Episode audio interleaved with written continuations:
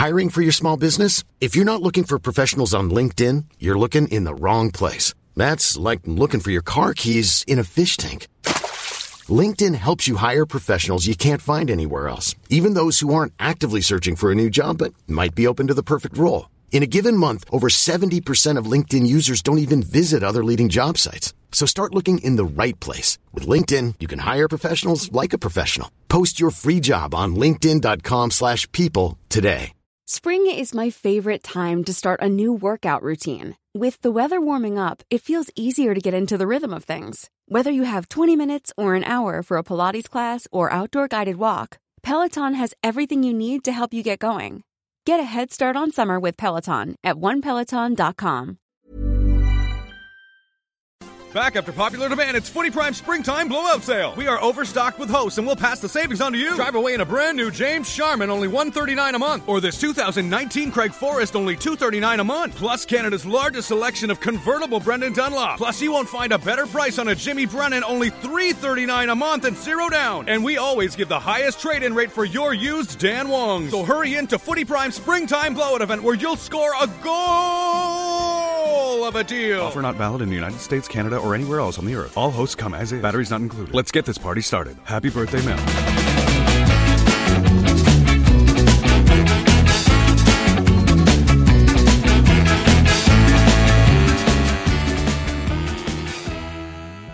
Hundred and thirty nine bucks a month. That's bullshit.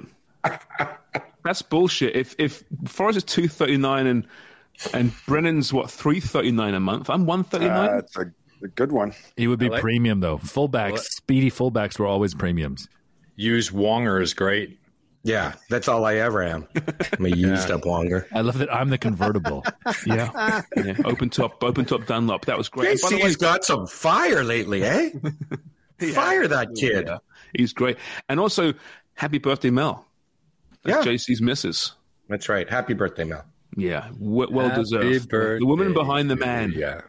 Yeah, that was that was great. That was great. Welcome to Footy Prime. Sharman, Forrest, Dunlop, Brennan, Wong is here. Um, Champions League semi-finals been pretty good so far, haven't they? Not bad, with the exception of the World Snooker Championship. Is there a more dramatic, more compelling, more brilliant theatre in the sporting realm to watch than these games right now? They're incredible. I mean, even the, the group phase was great this year, I thought, but has not disappointed at all since we've hit the knockout phase. It's been just Hold on. We have to talk about the Crucible. It's getting a little bit loud in there, a little bit rowdy. The referees bit. have to keep telling them to be quiet. Like I've never heard. Like You know the best part about down. that, Craig, is, is so English is when they they'll stop play and they'll say, "Please keep the sweets down," because they're rusting the wrappers and the sweets, the candies. Yeah. and they have to stop play because of someone somebody in the stand getting his gumdrops in his mouth. It's ridiculous. I didn't know what Forrest was referencing. I thought he was talking about church. the Crucible Theatre. Crucible. eh? well, it kind of is for uh, it's, it's a church of snooker. They might move though, eh? Did you hear that? Um, Yeah. Players are complaining it's a bit cramped now. It's not the same capacity as some of the bigger venues, obviously in London in particular. Five years now left on its uh, contract, and they might either build build a new one or move it. Can you imagine the World Snooker Championship not being in the Crucible? B? No, I mean, what a shocking result. How would it ever be the same? No. you have no idea. I thought it was. I thought he, Forrest was talking about a fucking church. I had no idea what they were on about. The reason was the name one of of the the venue. best Canadian snooker players? James Sharman. No. Wow, Bill Werbeniuk. Cliff Thorburn. Bill Werbeniuk. or Cliff Thorburn.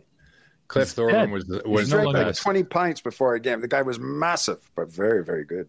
Kirk Stevens too was was fantastic. A couple of And what Vancouver about- boys. What about the other one? Um, who is he? The guy from Quebec. Alain Robidoux. Alain Robidoux. What a player he was. Yeah, he was good too. He had the uh, the fuzzy hair and the little pencil That's thin right. moustache, right? Remember that? Oh, I remember him. Yeah. Are there any sober snooker players? Like I feel like they all are now. It's They all are now. The game's yeah. changed. Wasn't it like uh wasn't Ronnie, it like Ronnie's not. Is he? booze Well, and it's pretty clean now. they, it was booze and those pills that calm you down. The that beta was blockers. The beta blockers, right? Well, that was that was uh, Bill Werbeniuk's deal. Yeah, That and up to twenty two pints during a match. Can you that's imagine? unbelievable. And he still won. Bud Lights and Downers. Hmm. Some might say it's the same thing. Even listen, I'm a I'm a I'm a very good dart player. I don't want to pat my own back. I'm Division two champion in Newmarket and Aurora area, York region. and uh, the dart fond of himself, eh? Hey, Hey, Gregor? I, I don't. He's I, fond I of don't- himself. I, I don't thought he was much, Division but when one, it comes but to there you darts, go. when it comes to darts, I'm a big dart player. I love darts. But even now, when you watch the Premier League of darts, they're all slimmer. They're drinking water. They're not boozing. No, like they they're used to be. not. They, Yes, they are they are. slimmer. They're slimmer than they Yes, were. they not are. slim. They're not like they used to be. They're, They're not allowed to bastards. anymore.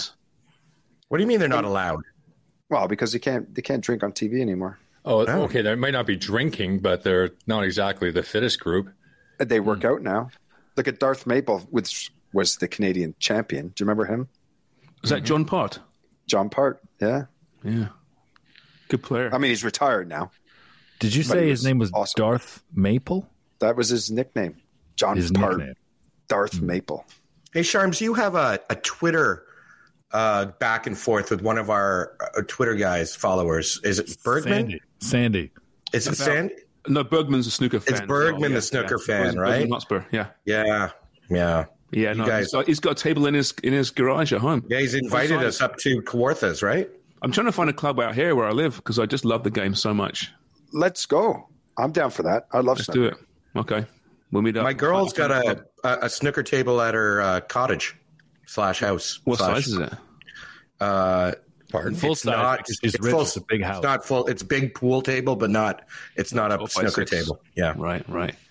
Wait, I have a darts question for Jimmy because uh, my cousin Jay almost killed me in Bahrain because Yeah. my my darts removal etiquette was so poor. He wanted to smash my head in. Let me guess. You moved the board. No, I didn't move the board, but we were. I mean, not because you're a competitive player. You're in the you know Europa Conference League of darts. You're a competitive player. You must use your own darts. But we were sharing the same three darts, right? So I would grab them, and I would like take the two, but then I would cup the third one with my finger, so that in my hand it was like more perpendicular. So it was two of them, and then the third one would make like an H, and I would hand it to him that way. It were it was a one-handed pass that would, re- would require a two-handed reception, Yeah. and he was don't do that. furious by this.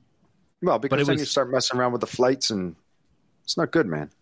And you shouldn't really share darts anyway. You must You respect your the game. set. I would never let you touch my darts. Right. never What about, you. what about your Or your or your bum hole. and you're never going to touch my bum hole. Uh, That's a definitely fact. not. I haven't seen you since we've started doing the show together. You've been a part of our family for four months. I haven't met you yet. It's True. So But I get it though. Darts are it's a bit like snooker. Like, don't touch my cue either. Yeah. Like, bring your own cue. I don't like you touching my cue. The tip's a certain way. It's been procured. It's been manufactured. It's been just just played with the right Well, way the sandpaper. Sharms, um, you're right because you look, and, I- and I'll be honest with you guys, right? I'm sure you're lovely and you- you're probably all clean, but I don't want your dirty hands on my darts, and I don't want them on my cue tip or my cue. so just for some background of the situation. You guys could touch my cue anytime. Yeah, that thing. that thing No, is all messed bad. up, all gnarled and old, and Standing, he's standing in a queue with his queue out. you know. Oh, Uh, yeah, yeah. You know, take us into the um, the average football clubhouse, club room. You know, It- Yeah. there's often snooker tables in there, right? It's a big uh, sport. pool tables, pool, oh, pool tables, yeah, not snooker pool, tables. ta- pool tables, probably some ping pong. Yeah, Jits? Ping pong was big when table tennis when I was. Uh, when Yeah, I was there's not player. enough We room, always had- really. Snooker tables take up a lot of space. What about foosball? You can get a couple pool tables in there. Foos No, was a never- good game. None of none of my clubs had foosball. It was always uh, table Really? tennis, or we had a pool, like but the British pool, right? We had the yellow, yellow and Yeah, the solids. balls. yeah. It's, it's not red eight ball; balls. it's nine ball, right? Isn't it? No, do you remember? Remember when you go to the Yellow pub and red, We used to yeah. have the yellow and red Yeah. balls. Yeah, Yeah. yeah. We used to have that. Better rules too. Can than, you uh, find the North American rules? yeah. Yeah. Jimmy? Can you find a foosball table in York Region, or if you asked for that, you'd get punched in the face? Because my experience when I moved to Toronto, I was like, "Hey, uh, we're playing foosball," and the guy's like, "Bro, it's jits." And I went, Yeah, "What did you you say gotta about call it jizz? jit- Why are you calling it jizz?" He's like, "No, bro, jits, bro, it's jitoni." I'm like, uh, "It's foosball," and they didn't let me play for like nine rounds. Buddy. In- if you're if you're up in in York region, and you're in Woodbridge, you're in Vaughan, Richmond Hill, Markham, Newmarket. There's there's Jatoni everywhere. But you can't say the F word. Like north of Steeles, foosball is pff, retired. Who the f- who says foosball? That's what I'm saying. This guy's he's so York region, Jimmy. It's all jits, man. Jimmy Brennan, uh, you're so Italian, bro. It's all jits, jits everywhere. What the fuck are you talking about? All of you. I don't Jits even is, think I I, guess, saw the- a foo- a Jitoni? foosball Jits is table. Jatoni. Like The table. Jitoni. If you Foosball. wanted Call to it play, jits. if you wanted to play foosball and you went north of Steeles and you asked like to play foosball, you would either politely be directed to a Jitoni table or you'd be punched in the mouth. You know, I'd say that this conversation is ridiculous, but then if the listeners had heard the conversation before we press record today, this is actually quite normal. So we should probably move on to the uh, the old football talk here. we got our own things going up here in York. Yeah. Well, it only took nine minutes to get to Yeah. football. But it, Yeah, yeah. Uh, well, actually, just going back into the club Well, room. So, kind of is. you, oh Jesus!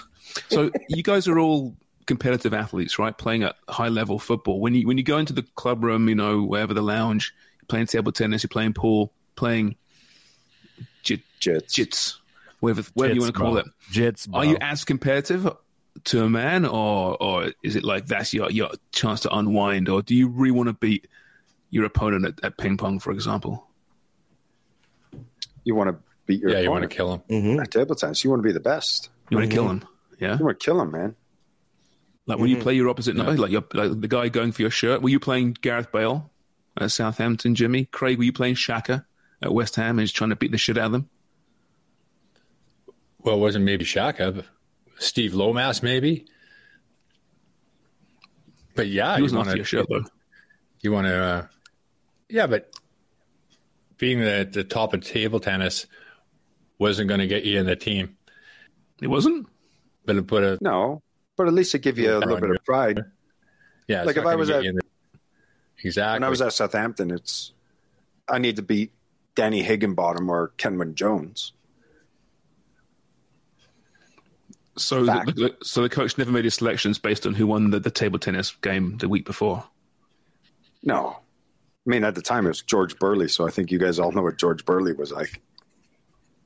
I don't. He didn't give a shit about all that. If you had a good pint and you and you were out in the town, he'd be all over it. oh yeah, Was he an old school liked manager? Oh, George Burley? Oh yeah, you crazy? Hmm. Anyway, just try and get this back somehow to the Champions League. I don't know how we managed to go. I think our listeners are very enjo- like much enjoying our Jatoni talk and Yeah. Well, let, let's start. Let's start with City against Real Madrid, shall we? Right, an absolute classic.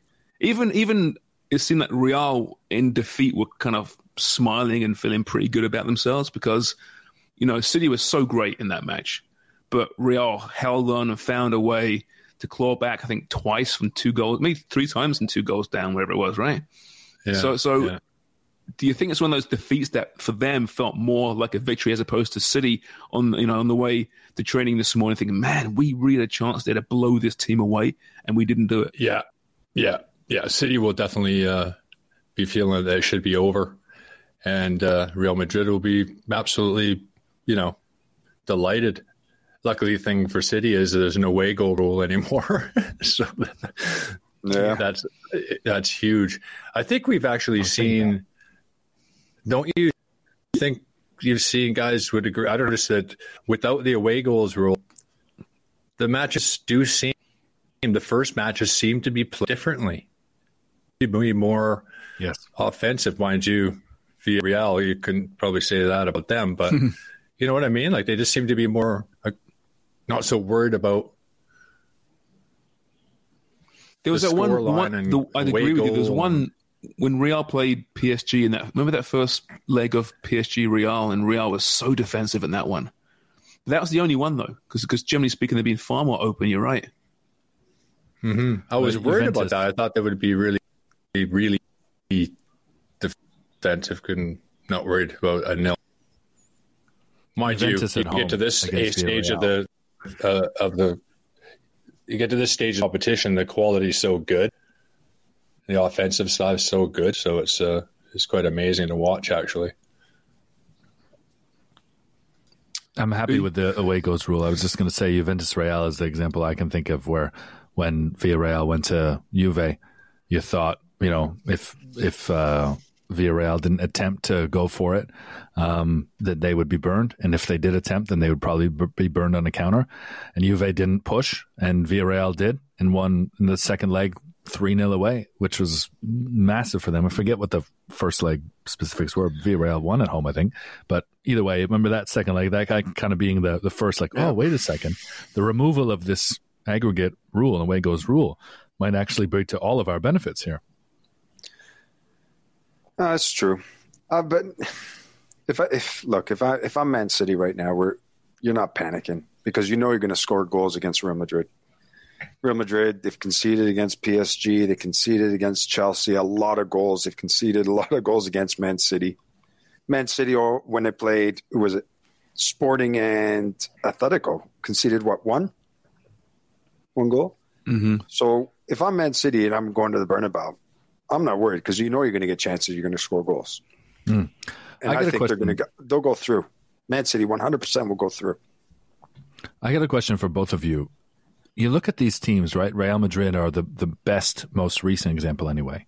These teams that in the last half an hour are totally different, can be world beaters. And I can't pinpoint it. It's not as simple as saying it's just a fitness thing.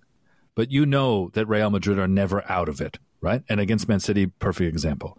They got that penalty. Benzema hit a Panenka for Christ's sake. He missed three of his four pen- last penalties. Champions League semifinal. Nah, I'm just going to go down the middle Panenka because I'm the fucking best striker in the world right now at 34. How do you prepare against a team like that that can really like turn it on and find that extra gear in the last half an hour? It seems like something that you just you can't prepare for. This is part of the problem, I think, you know, with for Man City that I don't think they'll be worried about that because, like Jimmy says, I think they'll score goals, but it's hard to prepare because you know that they have that, and that's why I would say going to go through City because they have Yeah. that ability to, if they, you know, they could come out and score, have that in them, which is pretty interesting. Like, like I said, the But quality and this specific to the end though specific specific to the end i think that for me the viewer that's what's so exceptional is that it's this team that looks flat for an hour or you know the, the entire first half and then somehow in the last 10 minutes find this gear where they can you know from an international example if you think about portugal against hungary. Yes portugal was the better team throughout but they didn't score until the 84th minute and then they won 3-0 and like real madrid are that type of team for me in the champions league where they seem like they're outclassed, they seem like they're out of the game, and then they find a 10 minute, 20 minute, 22 minute stretch, boom, and they world beat you. Yeah, they. I know you're. I know you're getting it, but I don't know. I think uh, I think City's got too much for them. Um, I think they're, you know, they got too much going forward. I mean, you look, Madrid, they scored two plus a penalty, right? And City were up three one, I think, before they got the the the next goal. So they City will know that they can. They're going to score. They're going to get their chances against Real Madrid, just like every team that's played against them scores goals, right? But yeah, you've you've got to be careful of you know Benzema and and and Junior and and the rest of them when they go forward. But you know they're they're going to have their spell of possession. They're going to have their opportunities, but I don't think defensively they're they're sound. I really don't. I think they concede too much for a Maybe- team that wants to win a Champions League. They're they concede way too much. May- Maybe the secret though is to just that you keep possession, keep the ball away from them in that last half an hour. You got the midfield to do it. If you're City, right? Keep possession. Yeah. If you give a team like Real Madrid opportunities, be it on the counter or just give them, you know, the ball, they might hurt you in that last half an hour if you Yeah. haven't already worn them down, right? So just No, control the game. For sure, exactly. And uh, I mean, look, Modric, if he's playing in the middle, what's Modric now? 36? 37 now, isn't he? He's, 30, he's, yeah, he's around 35, 36. And they're out, they're trying to offer him a new contract as well till 2023 or something like that. But you know, they're they're getting older in the middle of the park, and I think with the with the young legs of Man City, I think I, I I don't think they they can contain them. That's why you think it's spells where Man City was overrunning them. They can't keep up. When the game dies down a little bit, and then City or Real Madrid start playing, of course, okay, they've got it. But if if City's going to play high tempo, I don't think Real Madrid. I don't think their midfield can keep up. Which should be weird. I mean, they, they, missed Casemiro, right, for sure. Yeah. Um, Cancelo was out as well for, for City, as was Walker, right. So you got Fernandinho yeah. replacing John Stones at right back. So it wasn't as if these are full full 11s. But hey, Craig, I want to ask you about the the, the Bernardo Silva goal and Courtois. Now we're always taught you played to the whistle, right? But it seems like everyone in the stadium stopped playing when Advantage was played, and Bernardo Silva. It was a great goal, but Courtois seemed just like he was out to lunch. He didn't even move, rude to the spot. Was is it just because he thought the play was going to be whistled dead, in which case you can't forgive the guy, or was it that well placed a shot? Remind me again. Was that the one that they just they played on? They looked it was going to be a foul, and then he yeah yeah. I think it was Foden. Was it was brought down? I think just outside the box, and then uh, yeah, Bernardo Silva jumped in and just near side, top side. It's a great shot, but Courtois yeah, didn't even look at it. Yeah, I wasn't really thinking that Courtois was the one that I don't think he was frozen like the rest of them stopped, but I don't think Courtois was. I think it was a well struck ball. I didn't give I didn't put any blame on him on that. Mm-hmm. Still a great match, great first semi final. Very different to the one we saw on, on Wednesday, Liverpool Villarreal, which was again just, just pure dominance from Liverpool. Villarreal had like no interest in in attacking at all. Just one shot on goal.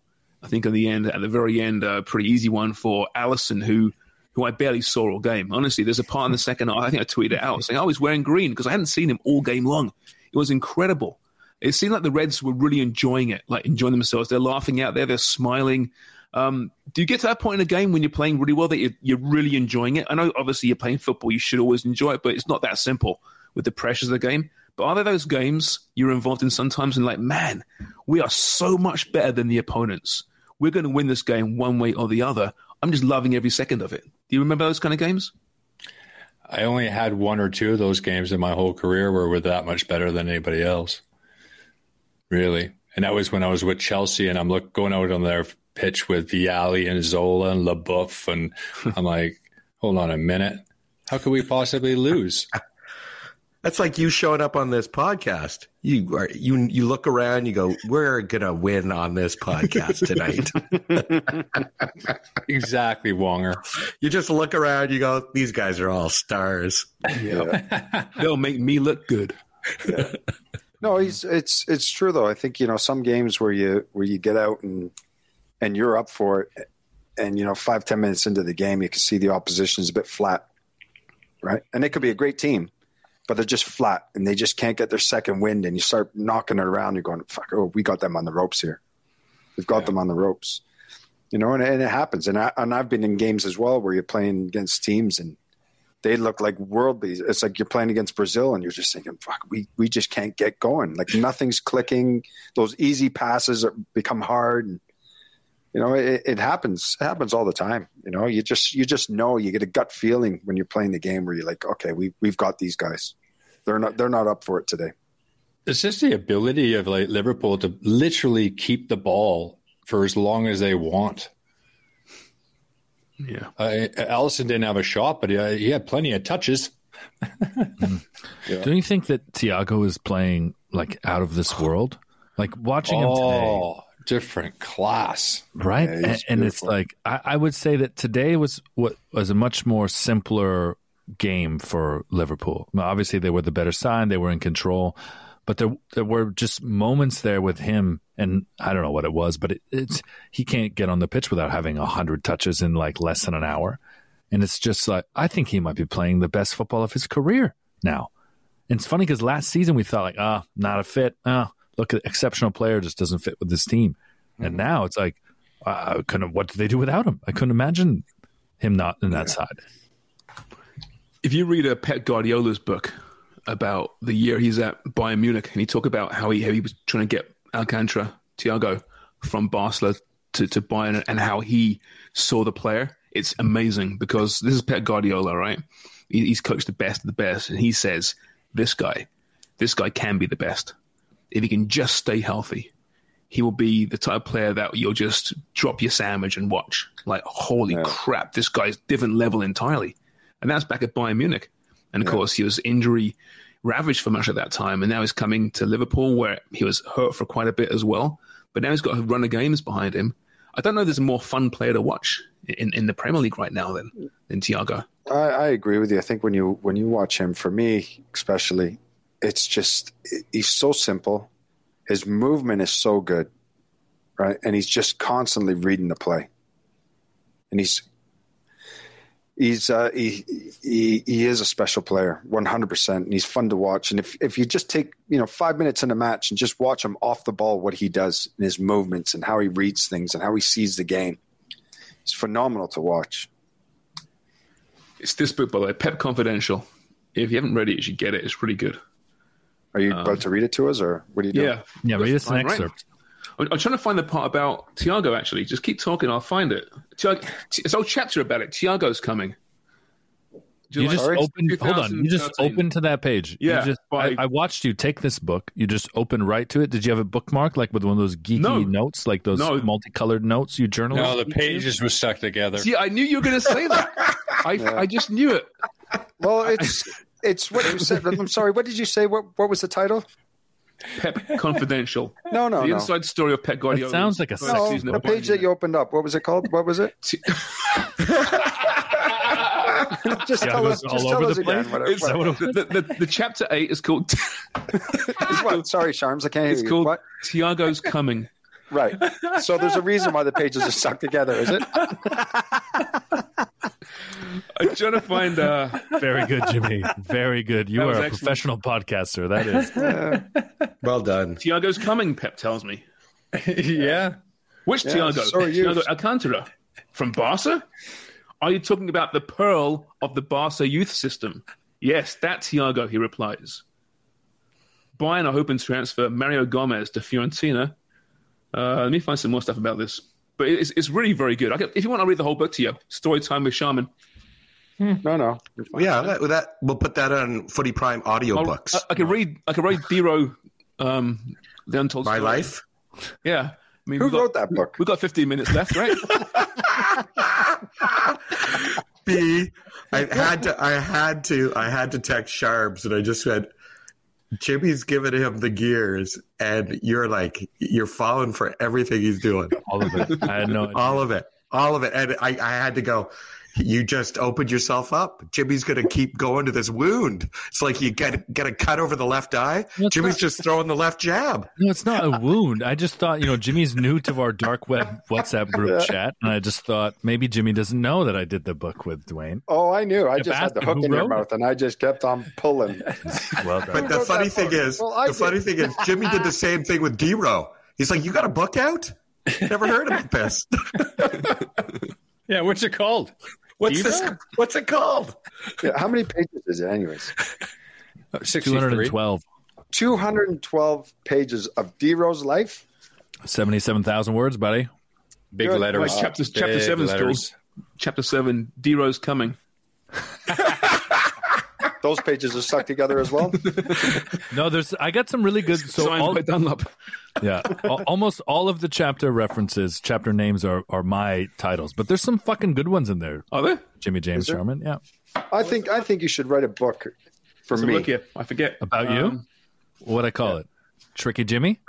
Here's, here's one for you. Started, chapter 1 is called Started from the Bottom. There you go. Huh? There. That's a good one. Shout out to Drizzy Drake. Is chapter it? 2, Or Choice. is he was- just started? that was he started original. at the bottom. Hold on, hold on. We're all going. These are all rap lyrics, okay? Drake, Uh, Tupac. What's number three? uh, gun to my head. Gun, not not chewing gum. It's not No, gun to gum. my head. Let's let's test you. What's chapter 4 called, B? You wrote it. What's it called? let's do this. Let's go chapter by Oh. chapter. Chapter 4. Or Wow. did you write it? Was there a ghostwriter for Brendan Dunlop? ghostwriter for Dwayne De Rosario? Th- There was. Uh, her name is Elena Watko. Uh, she wrote. She wrote the uh, the flap on the the inside the cover of the book. Oh, did she? She wrote the flap. Well, I had written it, and then I was so bloody frustrated. It took me three days. And she said, "Why are you still in this?" And I said, "I can't fucking write this." And she's like, "How long is it? 2,000, 5,000, 7,000 words?" I'm like, no, it's two hundred. She's like, "You're still doing this?" I'm like, I, "I I'm all out of. I have no ammo." And she sat down and she tweaked it. And she said, "What do you think of this?" I'm like, "Boom, send it." So the flap is hers. Attaboy. The inside flap. Chapter four, buddy. Uh, no ammo is nothing new. Chapter. F- I was just going with the inside flap. It's hers. I s- got all weirded out with that. I that. knew somebody was going to say something about that. I knew it. I seen you both giggling. You and Forrest just The old, the old inside flap. It's been a long time since we've been We're- together, isn't we're, it? we're different ages. I've never had the roast beef lunches that you guys know. Of. Oh, I've, I've never geez. had Oh, here we go. Chapter four. Chapter chapter, chapter four is he goes to rare. Germany. You didn't write this book. There's no chance. I wrote How do you the not book. remember? because it was the it, it took us six years to write the fucking book. Ch- chapter wife four. wrote it. Hold on, that I wrote all of the titles. The title of chapter, the chapter title of Do you, chapter do you four remember is what you wrote? Um, what I said about the book and the back cover? Because you wrote that for me as well. yeah, I do remember that. You do. That is DeRo was the reason Canadians started watching MLS. He was a human highlight reel, which made my job very easy. That's what I wrote in the back, but only he wrote it for me. that was Sharman's endorsement on the book. Yeah, on the cover. Okay, chapter four is Scarborough to the world. Oh, I knew it was something about global going big. Yeah. All right, Number chapter num- five. Oh, Jesus. Chapter If I was chocolate, I'd eat myself.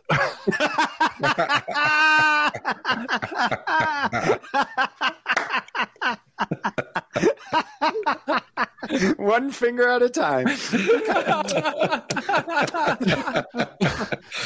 oh, wow. This, uh. honestly, this is the best segment we've ever done. All right, We chapter love fourteen, the last, the last chapter of the book, the last one you wrote. If that's how you wrote the book, who knows how you write the books? You know, different methods. Chapter fourteen, what was it called? The chapter. If you don't know this, there's no way you wrote this book. Yeah. There was 14 chapters? 14 Yeah, chapters. So we're, he- he's got to say what chapter 14 is. Yeah, what's it called? He named them. Remember, he told one- us, you know, there's some great, great chapter names, and they're all my idea. He hasn't got one right so far. I spent a week one night at Whiskey a Go Go's.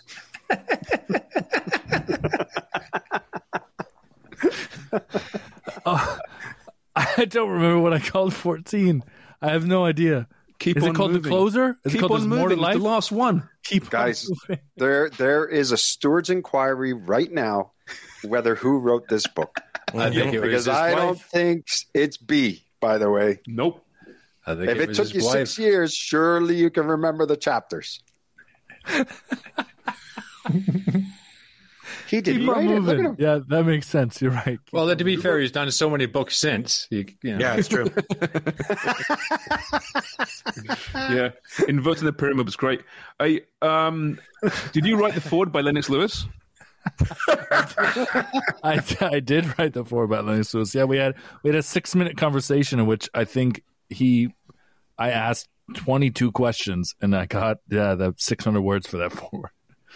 You know what's funny though? You know, you know the, the, all the photographs here, right? In the middle of books, you've got like say ten pages of photographs. B being B, there's there's ten pages. Seven are of DeRo, three are of the, the author Brendan Dunlop. That's not true. What are you talking about? Do you know what I do you know what I think? This just shows how interested you were in this book.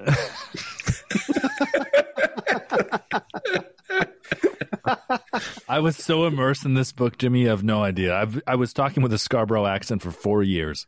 I was so immersed in this book. yeah. It's actually a very good book. Yeah, fam. It's- whoever wrote it did a great job because it was it was a page turner. Whoever it was, It was a Elena, you're a great author as well as a great songwriter and singer, or is that singer songwriter and actress? Hey, Sharms, is there some pages in there that you have to color as well? Yeah, yeah. There, there's a lot. There's a lot of photos, to be honest. Though when they came out, I went, "Oh God!" I'm like, "Sharma's gonna." I'm never Hey, gonna my hear the end of numbers, this like- from Sharma. His You former got a, sports you got a bag of you got a Brendan bag of crayons with it. Well, I, I had to curate the photos, right? Dwayne had a lot of photos, and I found some, and Canada Soccer gave us some, and I thought, you know, got to get a few of these gems in here.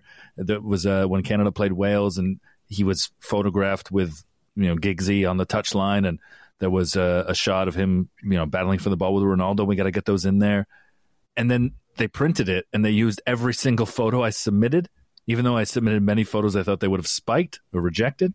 And so I feel like there's 30 pages of photos in that book. People No, love it's good photos. balance. It's good balance. Yeah, I always look forward like to the. Uh, you know what my problem is with with books when they put the photographs in the middle is that when it's mid mid chapter, I've got That's the uh, worst. right. I'm in the middle of like a paragraph, mid chapter, there's like ten photographs. And I got And then he skip through put the gun to my ten pages of photographs. That Yeah. makes no sense. Yeah, yeah. But no, I'm actually really. It's really pathetic that out of all of us, friends of yours, Brent, only one of us has read this book, including yourself, because I'm not sure you've read this book. When you put your name to it, should you read it or? Or wrote it. Yeah, that's what I mean, so, right? so so funny funny story about this is uh, uh per, when Craig and I did this CBC thing for the World Cup uh, when Canada qualified. My producer, uh, who was my Olympics producer, he'd asked a question about we were putting together this this montage of failed. You know, Canadian Wor- World Cup qualifiers. And I had made reference to when Patrice Bernier got red carded against Honduras in Montreal. And the whole stadium was blue. And BMO had handed out those blue clappers. And Craig had called this game and he needed the date or the World Cup qualification or something to reference this. And I said, I don't know, but it's in the book. And he says, okay, well, you know, Control F. And I, I replied, text him, what do, what do you mean Control F? He's like, well, you wrote it. Don't you have a digital copy? And I FaceTimed him, and I'm literally hand reading the book, like looking through the book for this chapter, for this reference that I made to make sure it was against Honduras and Montreal, this Patrice Bernier. And he goes, Don't you have a digital copy on your fucking computer, you writer? Control F. Just type Honduras, Montreal, World Cup qualifier. I'm like, Yeah, I'll just find it in the hard book. And it was the first time I'd actually read the book. I flipped to like chapter nine. I mean, the hard book. It was the first time I'd read. It was the first time I'd read the hard book, right? I opened to chapter nine or whatever it was, eight or nine, and Patrice Bernier's red card, and yeah. So yeah, I've not read the hard book. I should maybe go on sun vacay and That was a horrible game. The whole thing. not a horrible book, which is what I was anticipating. Great book. Hey, so we discussed before, I think, with with Wonger and with Craig. You know, what would we name our books if we're going to write a book? Mm. Jimmy, you, Yes. you you weren't on that show, obviously. So if you had to write a book or have someone pretend to be Brendan and write a book for you, what would it be called? Always use a Jimmy. Jesus, that, that's a quick response. Always use a Jimmy. All right, but let's let's let's go back to it though with DeRo. D Ro's a good friend, right? We're just taking the piss. He's a great guy, man. I, I love him. We all do. We're just having Great book. fun. You're assuming. Great book. You're assuming. No, I think, I think it's more like we're taking the piss out of Brendan, though, not not D. It is. Uh, both of them. Because if DeRo's on the show, we take the piss out of him right away. so that would be my book. Yeah. Yeah, Always, It's a good, it's a good title. always wear a It's Jimmy. got some layers. honestly, that's a that's a great title. That's a great I title. Some alternative publication, publishers maybe, but great title. Hey, Wonga, it's time for that new segment of yours when Oh, you ask the listeners to, to Uh, questions. listener questions. Listener questions, questions. questions by listeners. Listener- Okay, Wow, first we really one. need to contract Elena to sing. yeah, no, we're gonna find some music. Yes, musical- she's too busy Yeah, writing amazing. books. Yeah. yes. it's true. It's true. Look at his face. Yeah. He's a fucking phony. He's been outed. Finally, he's been outed on this podcast of all. Him and Amber Heard feigning. All right. So Chris Rourke, first question. Chris wanted to know when pitches went from. You guys talked about playing at some really crappy, especially Craig talked about playing some really crappy uh, matches on some horrible pitches. When did they turn from horrible pitches to, hey, these are pristine, all that kind of stuff? What year? Because he, he was mentioning 80s, 90s, but when did you kind of see the last for the last of those pitches that, you know, there wasn't that much advantage for the home team? Yeah, were you using nasty pitches for a long time before you found nice pitches? Oh yeah. And when was that? Was it Premier Well, League status? actually, actually, Ipswich Town back in the seventies and eighties um, was always the best pitch, voted the best pitch in the uh, in the league in the top flight. Um, that didn't last, and the guy really did, just did a really good job. But I mean, technology has come a long way. Um, now they have the hybrid pitches, which are just brilliant. But they used to play reserve games on there, youth team cup games on there. There was a lot of pressure, and the the, the they were in awful awful condition. You wouldn't be playing keep ball in your 18 yard box back then. It was come up bouncing and hitting in the knee. It, it just it's just too un, it, unpredictable. So yeah, uh, but so I would say when the Premier League came along, that was a change when only the first team games were played on the pitch, and then plus obviously with these hybrid pitches, they're just taking it to a different level. They're absolutely perfect condition these pitches. That's a good point, you know, and I realize now listening to you, Craig, that's why I didn't make it as a goalkeeper. Mm. That's why I got cut at the age of eight because we would play on these pitches that the you know the the six yard box was just this giant well. Yeah, and I never had a chance in hell.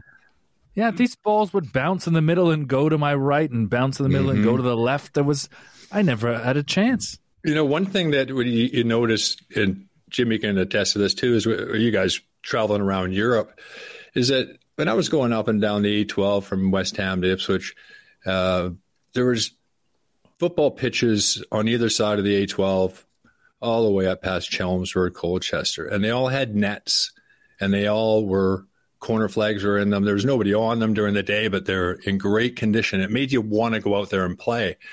I very rarely, if at all, will see a pitch in Canada where I like look at it and go, yeah, that makes me want to get out there and play.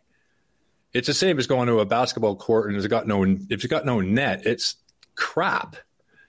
Got to have a net in there, but if you do it properly, it makes you feel like you want to get out there and play. Ice hockey rinks with an inch of snow on it would be no fun either. No.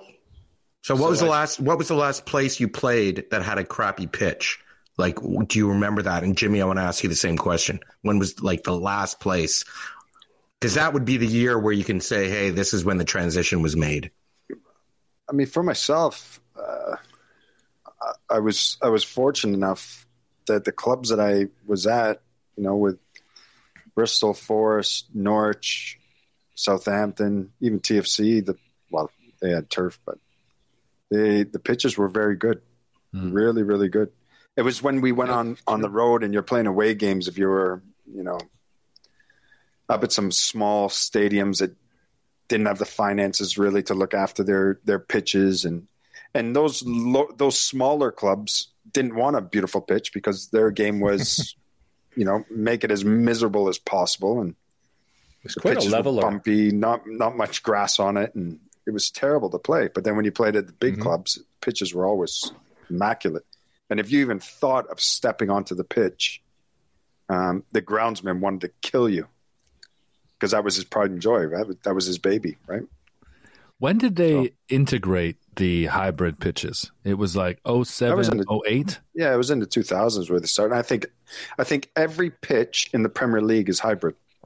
hmm But there's degrees, right? Whereas like Arsenal, Arsenal went to the max. FIFA instituted it. It's something like a you know, 48, 52 or something.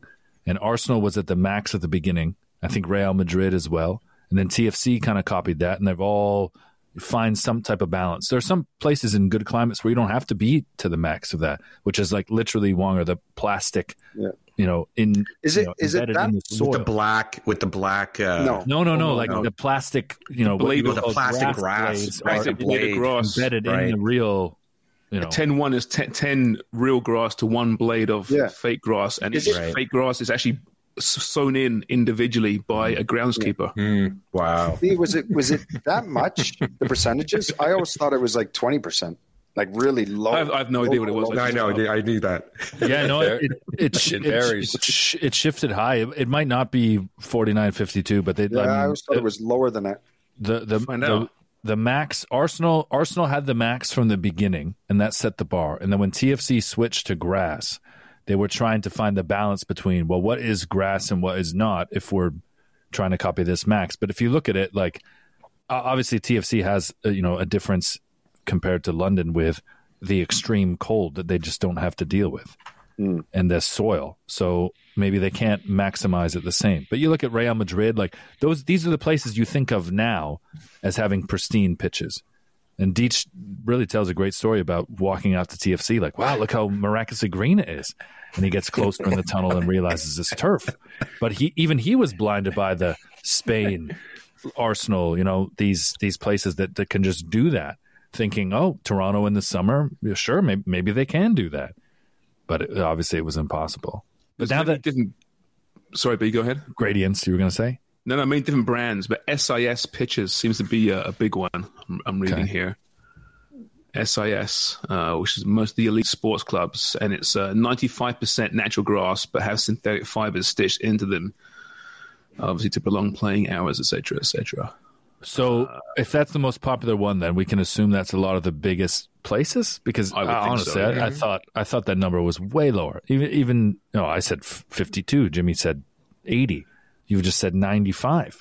That's what it said You look- here. But I'm just you look- scanning over a column here. So Look how good some of them look. Like when you look at that old footage, Wonger, when you see Craig playing. Oh yeah, watch that that docu- you stuff must, was You must think Dude. you're looking at the fifties, right? well. It, it look, it reminded me of playing on an old football field, which I mean, I played in cow pastures.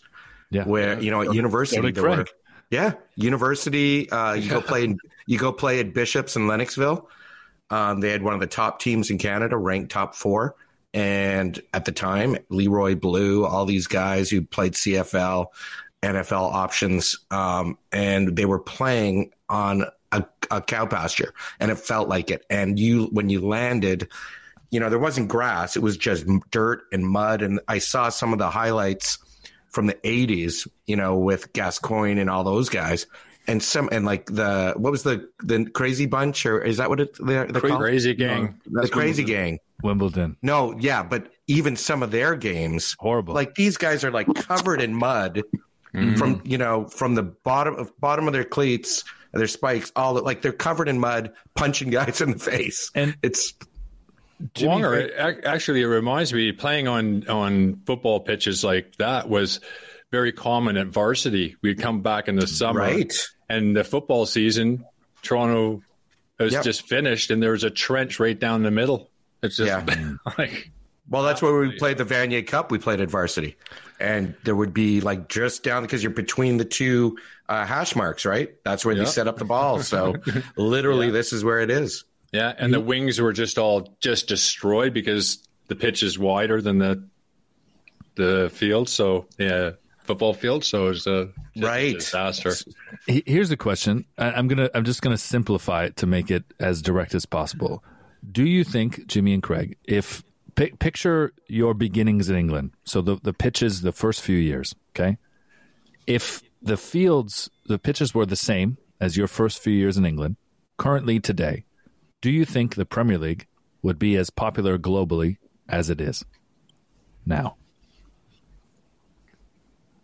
I ask that because I think the rise in popularity is very much connected to the improvement of the pitch and the field of play, which has improved, at least for the non traditionalists, the quality of the game.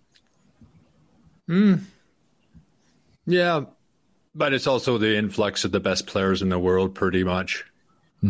I'd say this. I think the the, uh, the the general standard of MLS pitches over the last twenty years has been so poor. It hasn't helped the growth. It's better now, but when we see that the football markings on the soccer field mm-hmm. in MLS, it looked terrible, right? Mm-hmm. And it did hold it back. It mm-hmm. was seen as a joke. I remember being in England back in the nineties, um, and friends laughing at it, saying, "What the hell's that?" It's like, yeah, well, it's, it's the best we have. I'm sorry, you know. But that, you know, so on the opposite, it didn't help it grow in this country. It's but it's so much better now, obviously. But even so, you see New York play, you know, with the baseball bloody markings on the field. It doesn't look great, does it? So No. there's still a No, like to it- yeah, no, you're, you're you're right. Yeah, that that does kill it when you see you know American football lines and everything. But I think when you uh, when you'd seen New York City play against TFC the other day, pitch looked great. But that wasn't their, that wasn't their pitch though. That was City. That And you can still Field. see the, you can still Yeah, see New some York baseball City. markings. Right? But that was Citi Field. They play at at, at Yankee. They were playing. They they they play a handful of games at Citi Field where the Mets play. Was that Yeah. where it was? Yeah, Yeah. and, and Well, they uh, did a good. They did a good job coming up the covering up the diamond there. phenomenal job. And I will admit, actually, that it fooled me because I had texted Sharman and said, "Is it just me, or did they move the camera position?" Because the pitch doesn't look so bloody child size. And then Jesus Jimenez scored, and they showed a low angle shot, and I saw the city and remembered, oh yeah, right, they're playing a handful of games at City. This is one of them. Oh, well, it pissed me off that. though because I got the Texan B, and I'm like, fuck! Now I've got to turn the snooker off and look at this goddamn TFC match. Well, it was also talking? Sharms. It was also when B. I, I think it, it'll stick in your mind. It was also when B admitted to not writing his book. I think you saved that one and sent it to all of us, right? That's ooh, oops. um, next question. Dave Starkey brought up what other sports are we into, and I.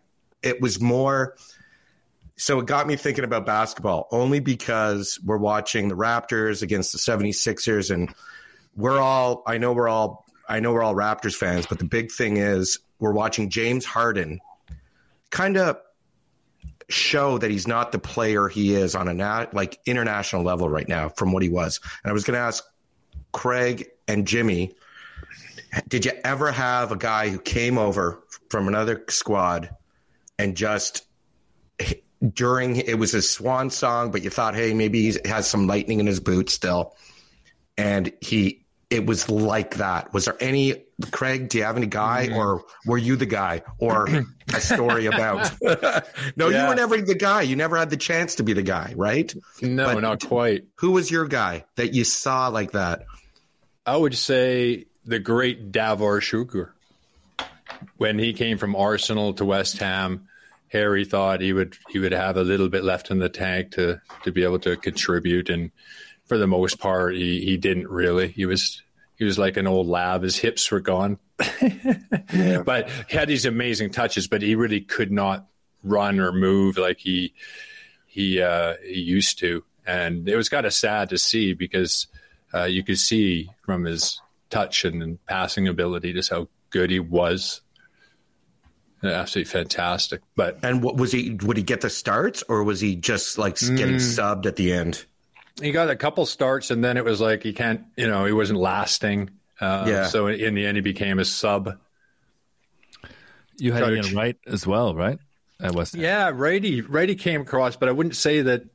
I think they got they got value from Ian Wright, other than the fact that he got sent off once and comes through the tunnel at Upton Park and right to the. As soon as you come in the tunnel, the referee's dressing room is right to your left, and uh, he got sent off and he went straight in the referee's dressing room and tore it apart like tore the TV off the wall, flipped the couch, ripped the referee's dress. So now the game's going on, and he's tearing the referee's clothes apart. and then there's police officers sort of standing in the tunnel there. He's always there. Really, remember, I can't remember his name. Big fella, been there for years, and he got a hold of Righty because he he's like, "What's going on in there?" So I was on the subs bench, so he walked back and was like, "Righty, what the fuck are you doing?" he ah, fuck. So off he goes. Anyway, halftime comes and the referee get a nice surprise. Their dressing room has been trashed, clothes everywhere, and uh, yeah, righty got a few games for that. Yeah, Jimmy, did you have a? Did you did you ever see that a decline in full spectrum television, think- all that kind of stuff? I think the well, I think the the one player um, that I played with was probably a Laurent uh, Laurent Robert when he came to TFC, um, and I remember, you know, him in England and what a player he was, unbelievable. Played for France and Newcastle, he was on fire. Played for PSG and Montpellier, and then when he came to Toronto FC, he just could not move. Couldn't move played a handful of games, but you could see, you know, if the, if if he didn't have to move and the ball was close to him, what a player! His touch and just everything that he had, his control. But you know, when uh, when the game opened up, he was he couldn't run. His knees were gone. I think he left them back in France. Was that awkward, Jimmy, in the room when you guys hear he's coming over, Laurent Robert, and you think, wow, that's great. This guy's a good player. And then you probably realized pretty early on, this guy's got nothing left. Was I was like, oh my god, or- the guy the guy can't move. Yeah. So then, what you end up doing, you have to change your game because you're going. I got to play it to his feet because he's not running past anybody. yeah. I remember Finidi George. He signed at Ipswich, and uh, George Burley was back there as manager, and um, I was at West Ham, but I was down at Ipswich and I was chatting with George Burley and he goes, I think he's 41. He goes, I think I, I signed a 41 year old. I think. Yeah. Like his job is to find this stuff out, right? Yeah. And he basically had one good game, I remember, at Arsenal away for 45 minutes. And other than that, he was he just couldn't run because he probably was 41. Hmm. Yeah. Well, it's such a good point, buddy, because you bring up James Harden, and I have a I have a tough time, I think, accepting that. And you use the word swan song, whether you were actually applying it to him or just the idea that he's in his swan song now. You look at, you know, how many guys that we would expect to be have been in their swan song for a few years, and we never saw that. Brady, LeBron, Ronaldo, only yeah. until this year Messi. Yeah. And so to think of Russell Westbrook, James Harden, Miguel Cabrera, for a baseball example, to be in that swan song, um, yeah, I have a tough time accepting that James Harden's actually there. But Well, yeah. And well, the thing I was thinking about too, is, and that Jimmy brought up was the, it's that quick twitch that mm-hmm. gives you the that you know the the advantage. And mm-hmm. it's when these guys don't have that anymore. And that's what's showing with Harden right now. And it sounds like Robert was the same thing that all of a sudden that ups like all of a sudden you can't move the way you used to. And it's showing with Harden. And I was thinking there must be so many of these. And that's why it's so incredible. I mean, your Ronaldo still be the guy is still a god. But if you think about all these names that we've mentioned, right? All of the guys that have were in the except the exceptional category that I listed, Brady, Ronaldo, LeBron. uh, up until his move to PSG, I would even say potentially Messi, but LeBron, yes. All of those guys ad- adapted their game. They did. Russell Westbrook has not done that. James Harden has not yet done that. He may still, but he hasn't yet done that. Miguel Cabrera didn't do that. That's what I, I'd agree. so I'd agree. These Yeah. players that are able to do that, and maybe you know, Le- Laurent uh, Laurent Robert wasn't a player that was going to do that, but um, But there once, you, guys. once your knees go, it doesn't matter. No, his knees were- his knees You're were gone. You're not going to be able to adapt, right? But on the flip side, do you? I think all sports lovers come to this realization. Not not athletes, but myself. I'm sure B's there, Wonger two. When, when you, you watch these guys your whole life and you love these these heroic figures, these mm. athletes, and there comes a point when you realize actually they're kind of the same age as I am. And then before you know it, you realize actually I'm a bit older than these guys. And then you realize he could be my son. Yeah. It's a real stark reality check, though, isn't it? It's like 'Cause you're Dunlop. Me and Craig got married and we had Dunlop. he could be our son, Craig. I've been, I've been mistaken for being half Asian multiple times, actually. Wow. So, yeah. Hey, I think that's I think that's your You- wife. You two, you two make a beautiful baby. we would. We would. Uh, Beautiful hilarious baby. Though. no way. I, s- I said this to Elena maybe a week and a half ago and thought afterwards, I'm like, wow, this would be a great topic of a conversation. But we're talking about just aging in life. And she's like, can you believe we're this age and mid 30s, this, that, whatever? And I'm like, I'm still trying to come to terms with the fact that I'm never going to make it pro as an athlete. These guys are retiring. It's true. These Another guys are retiring three, four years younger than I currently am, and I still think, man, if I just hit, you know, six straight games of like scoring a hat trick at men's league, I might have a chance at. That's a good pro. question, though. All right, Wong, let me ask you this first of all, and, and then B, I want your answer, right? Um, so, Wong, you played pretty high level sport, right? You played college football. You're obviously a good athlete, but there must come a point when you realized probably not going to make money at this. Oh I'm not yeah. the CFL, Oh, yeah. let alone the NFL. When was that? How old were you? Uh, my first year, I was 19 at McGill, and probably by 19 and a half, I had realized that you- my. But you, yeah, I realized that my, no, I, it wasn't that. It's that I knew I wasn't going to make money. I knew my top end would be a middling, semi semi good player, uh, college football player. Like you know, my last year at Concordia, after I got kicked off of McGill, uh, I I think I was third in the league in interceptions. I knew I was a good player, but you know the amount, and this goes to Jimmy. It was a story that Craig told me about Jimmy and his. Uh, I mean, that's a great story, uh, it, where he was just like, you know, there's some players that you know have it and some who don't. I didn't have. I didn't have the work ethic, first of all. Exactly, yeah. And maybe I would have if I had had a little more success. But I have to tell you, that jump from high school to university for me was fantastically, surprisingly hard. Um, like all of a sudden, every quarterback in the league could throw 50 yards. Every And they're every 26 years old, some of them. yeah, I was playing with 26, 28 year olds who had played pro already in the CFL and needed a, a year to get better, you know? So I'm playing with these men, and I'm sure it's the same when Craig and Jimmy went from, hey, I, I'm on the development team to the starting team. But it's incredible that jump. So I knew at God, 1920, that my top end was going to be a good, you know, middle of the road college football player.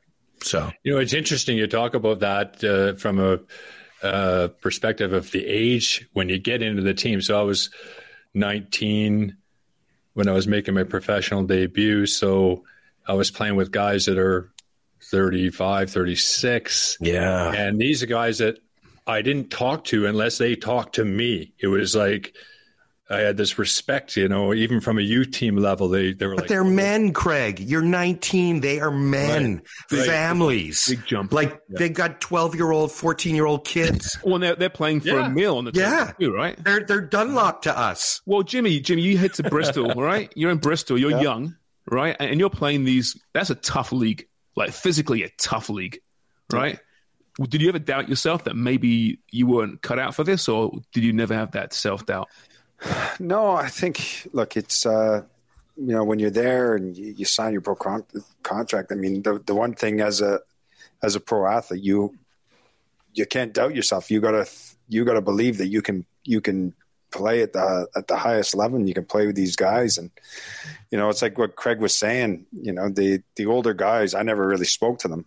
You know, it's I I had to pay my dues and the respect, and you know if the, I remember my first road trip, I get in the bus and I go sit down and I just pick a seat. And I had the senior pro told me, get the fuck out of his seat. So I was like, okay. then I sat down in another seat. Another pro comes and goes, get the fuck out of my seat. I was like, okay. I ended up sitting beside the head coach near the front of the bus. I thought you were going to say the toilet. No.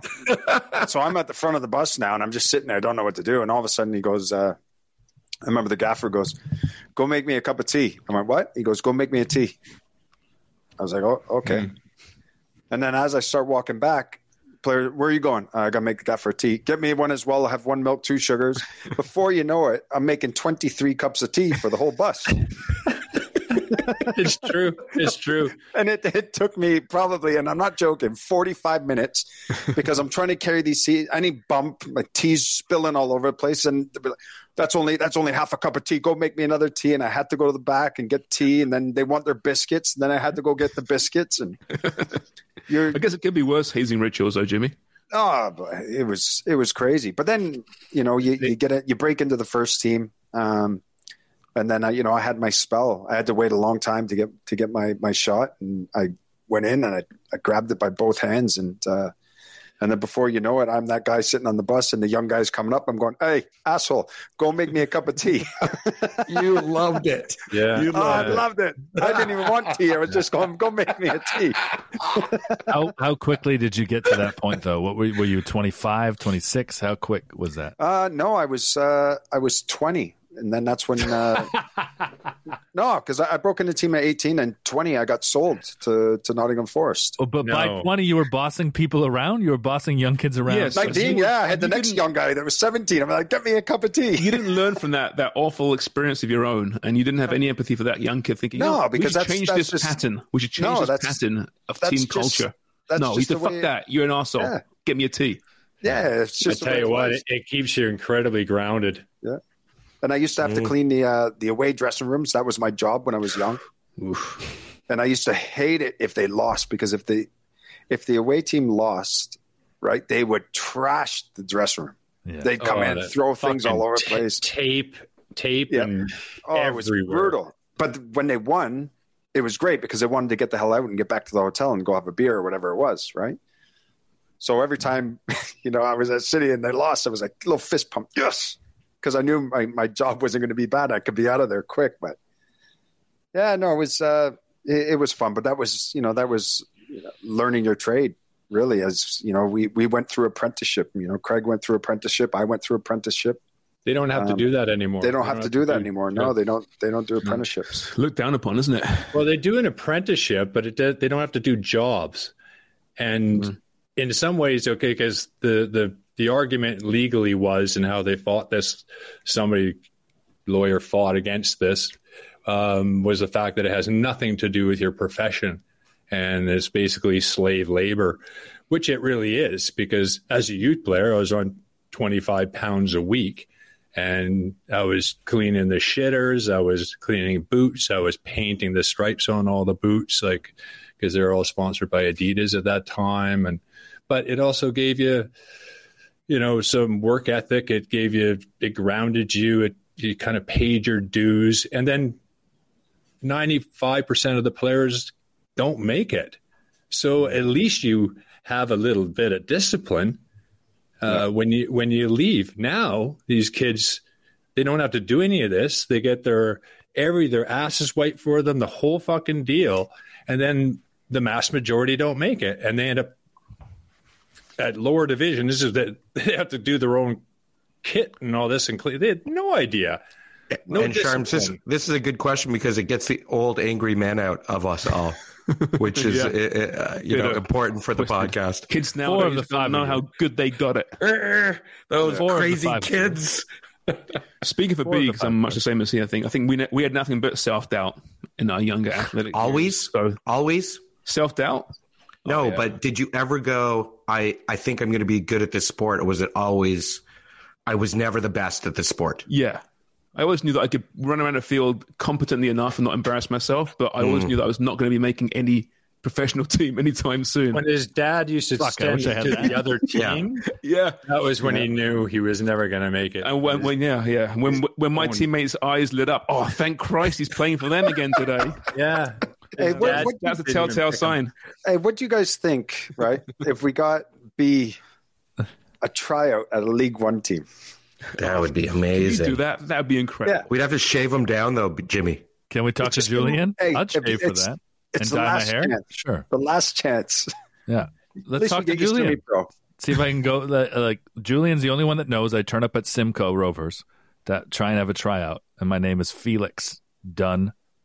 Some we're gonna come up with some pseudonyms. Uh, what what do you call that? Not Dan pseudonyms. What's the fake name called? Don't- Brendel Dino. Oh, what is a fake name? Ronaldinho. alias? An alias? Yeah. No, Anonymous? hold on. So uh, I actually, mean, I'll we just tell just go this. with fake name.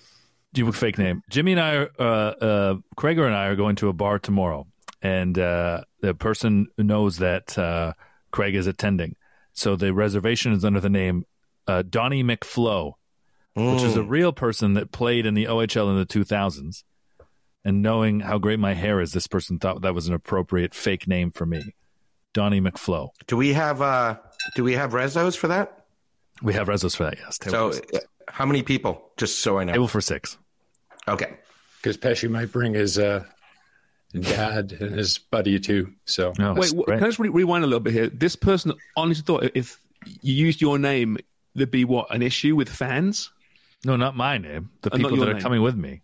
With Craig Forrest name. This way, it would fly under the radar because if Jeez. someone saw my name on the reservation list, they might think, "Ah, he might bring people we know, like anyone on the no, show." No, they wouldn't think that. no. And since two of the people on the show are attending this bar, that this person wisely thought, "Ha, I'm going to help Dunny out here. I'm going to give him a fake name, Dusty McFlows." Hey, Jimmy, Jimmy, were you there for the TFC Open tryouts? Yeah. You were there for that, right? Because Did I, you I, try out for that? I did, yeah. And and Jimmy won't, I, I, Jimmy won't, won't remember this because I've got the video somewhere because I was Was it a bit? Were you doing a It, bit? it was a bit, yeah. Okay. Yeah, and Jimmy was at one point giving his thoughts on my game. This is a long time ago now, and so was Mo Johnston as well. And they weren't very complimentary. No, I can see that. No, God, nor they think some myself. shit. One hundred percent. remember how many people I'll try and tried figure out? Out. There was There was a couple hundred, a couple hundred. Yeah, or and no one made it. I think one guy may have made like you know The second invited one. to camp or something, but he didn't last very long. It shows you. It shows you that you know Yeah. how many guys actually fancy themselves a bit as a player, and they get there. It's like, 100%. nah, not Crushing these dreams. It's quite funny, actually. These guys, who thought they're really it. Yeah, and that's my chance, my opportunity, but they're actually shit Yeah. compared Yeah. to a professional. Then there were the ones like, oh, it's all politics. Yeah, yeah. It was Yeah. great.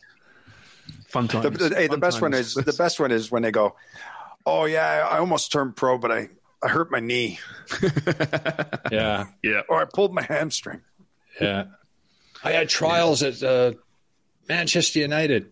I could have been great. Yeah, it wasn't okay. for me. They wanted me to move. I didn't want to move. Yeah, my mum didn't want me to move to England by myself. That's Yeah. it. Yeah. All right, listen, fellas, we should probably call it a day. Just want to one more shout out before Sharms closes up. Carrie Ryan, our uh, retweeter par excellence from the West Coast. Just want to give you a big, big ups. You're, you're killing it out there on the West Coast for us. Thank you. She's my you. Uber driver. Yeah, Jimmy and I got a whole thing with Carrie, so it's Yeah, uh, she's it's the amazing. best. I have I have one uh, fan shout as well. Jason Gibbons. Oh, Gibbons is good. Jason Gibbons actually. Uh, so one of my edits, I, I had omitted 23 seconds of speech, and Jason Gibbons listening knew that there was an editing error. So he DM'd the account and said, uh, "Hey, bro, it's uh, silent between uh, this this 23 second gap here. I feel like you that's a mistake that you would like to correct." And uh, Jason, you are correct. Thank you. So I corrected that. So shout out Jason Gibbons. All right, Jason. What about Dave Starkey? Starkey's Starkey's- he's Shout out to always all of them. mentioned. Starker's Anyone who ever already. listens to us, Doug Simon, I, Dougie all Sims. these- Dougie, yeah. Alan Scholes, Yeah, Scalzi. Chris Van Wiegen. We've got at least five listeners on a regular Bergman. basis. It's good. Yep. It's good. All right, listen, we should go. Um, hope you enjoyed that. We're back again on Friday. And uh, yeah, I guess we'll see you all at the for West Ham in the Europa League tomorrow. See ya. And the Raptors. Going to make it a 12 hour game. Sports.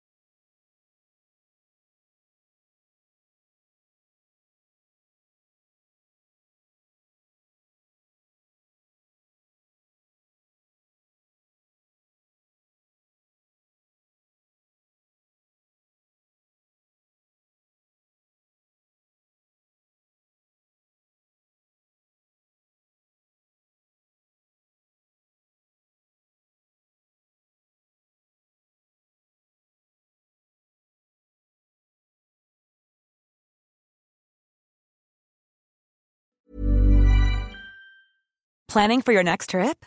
Elevate your travel style with Quince. Quince has all the jet setting essentials you'll want for your next getaway, like European linen, premium luggage options, buttery soft Italian leather bags, and so much more. And is all priced at 50 to 80% less than similar brands. Plus, Quince only works with factories that use safe and ethical manufacturing practices. Pack your bags with high-quality essentials you'll be wearing for vacations to come with Quince. Go to quince.com slash pack for free shipping and 365-day returns.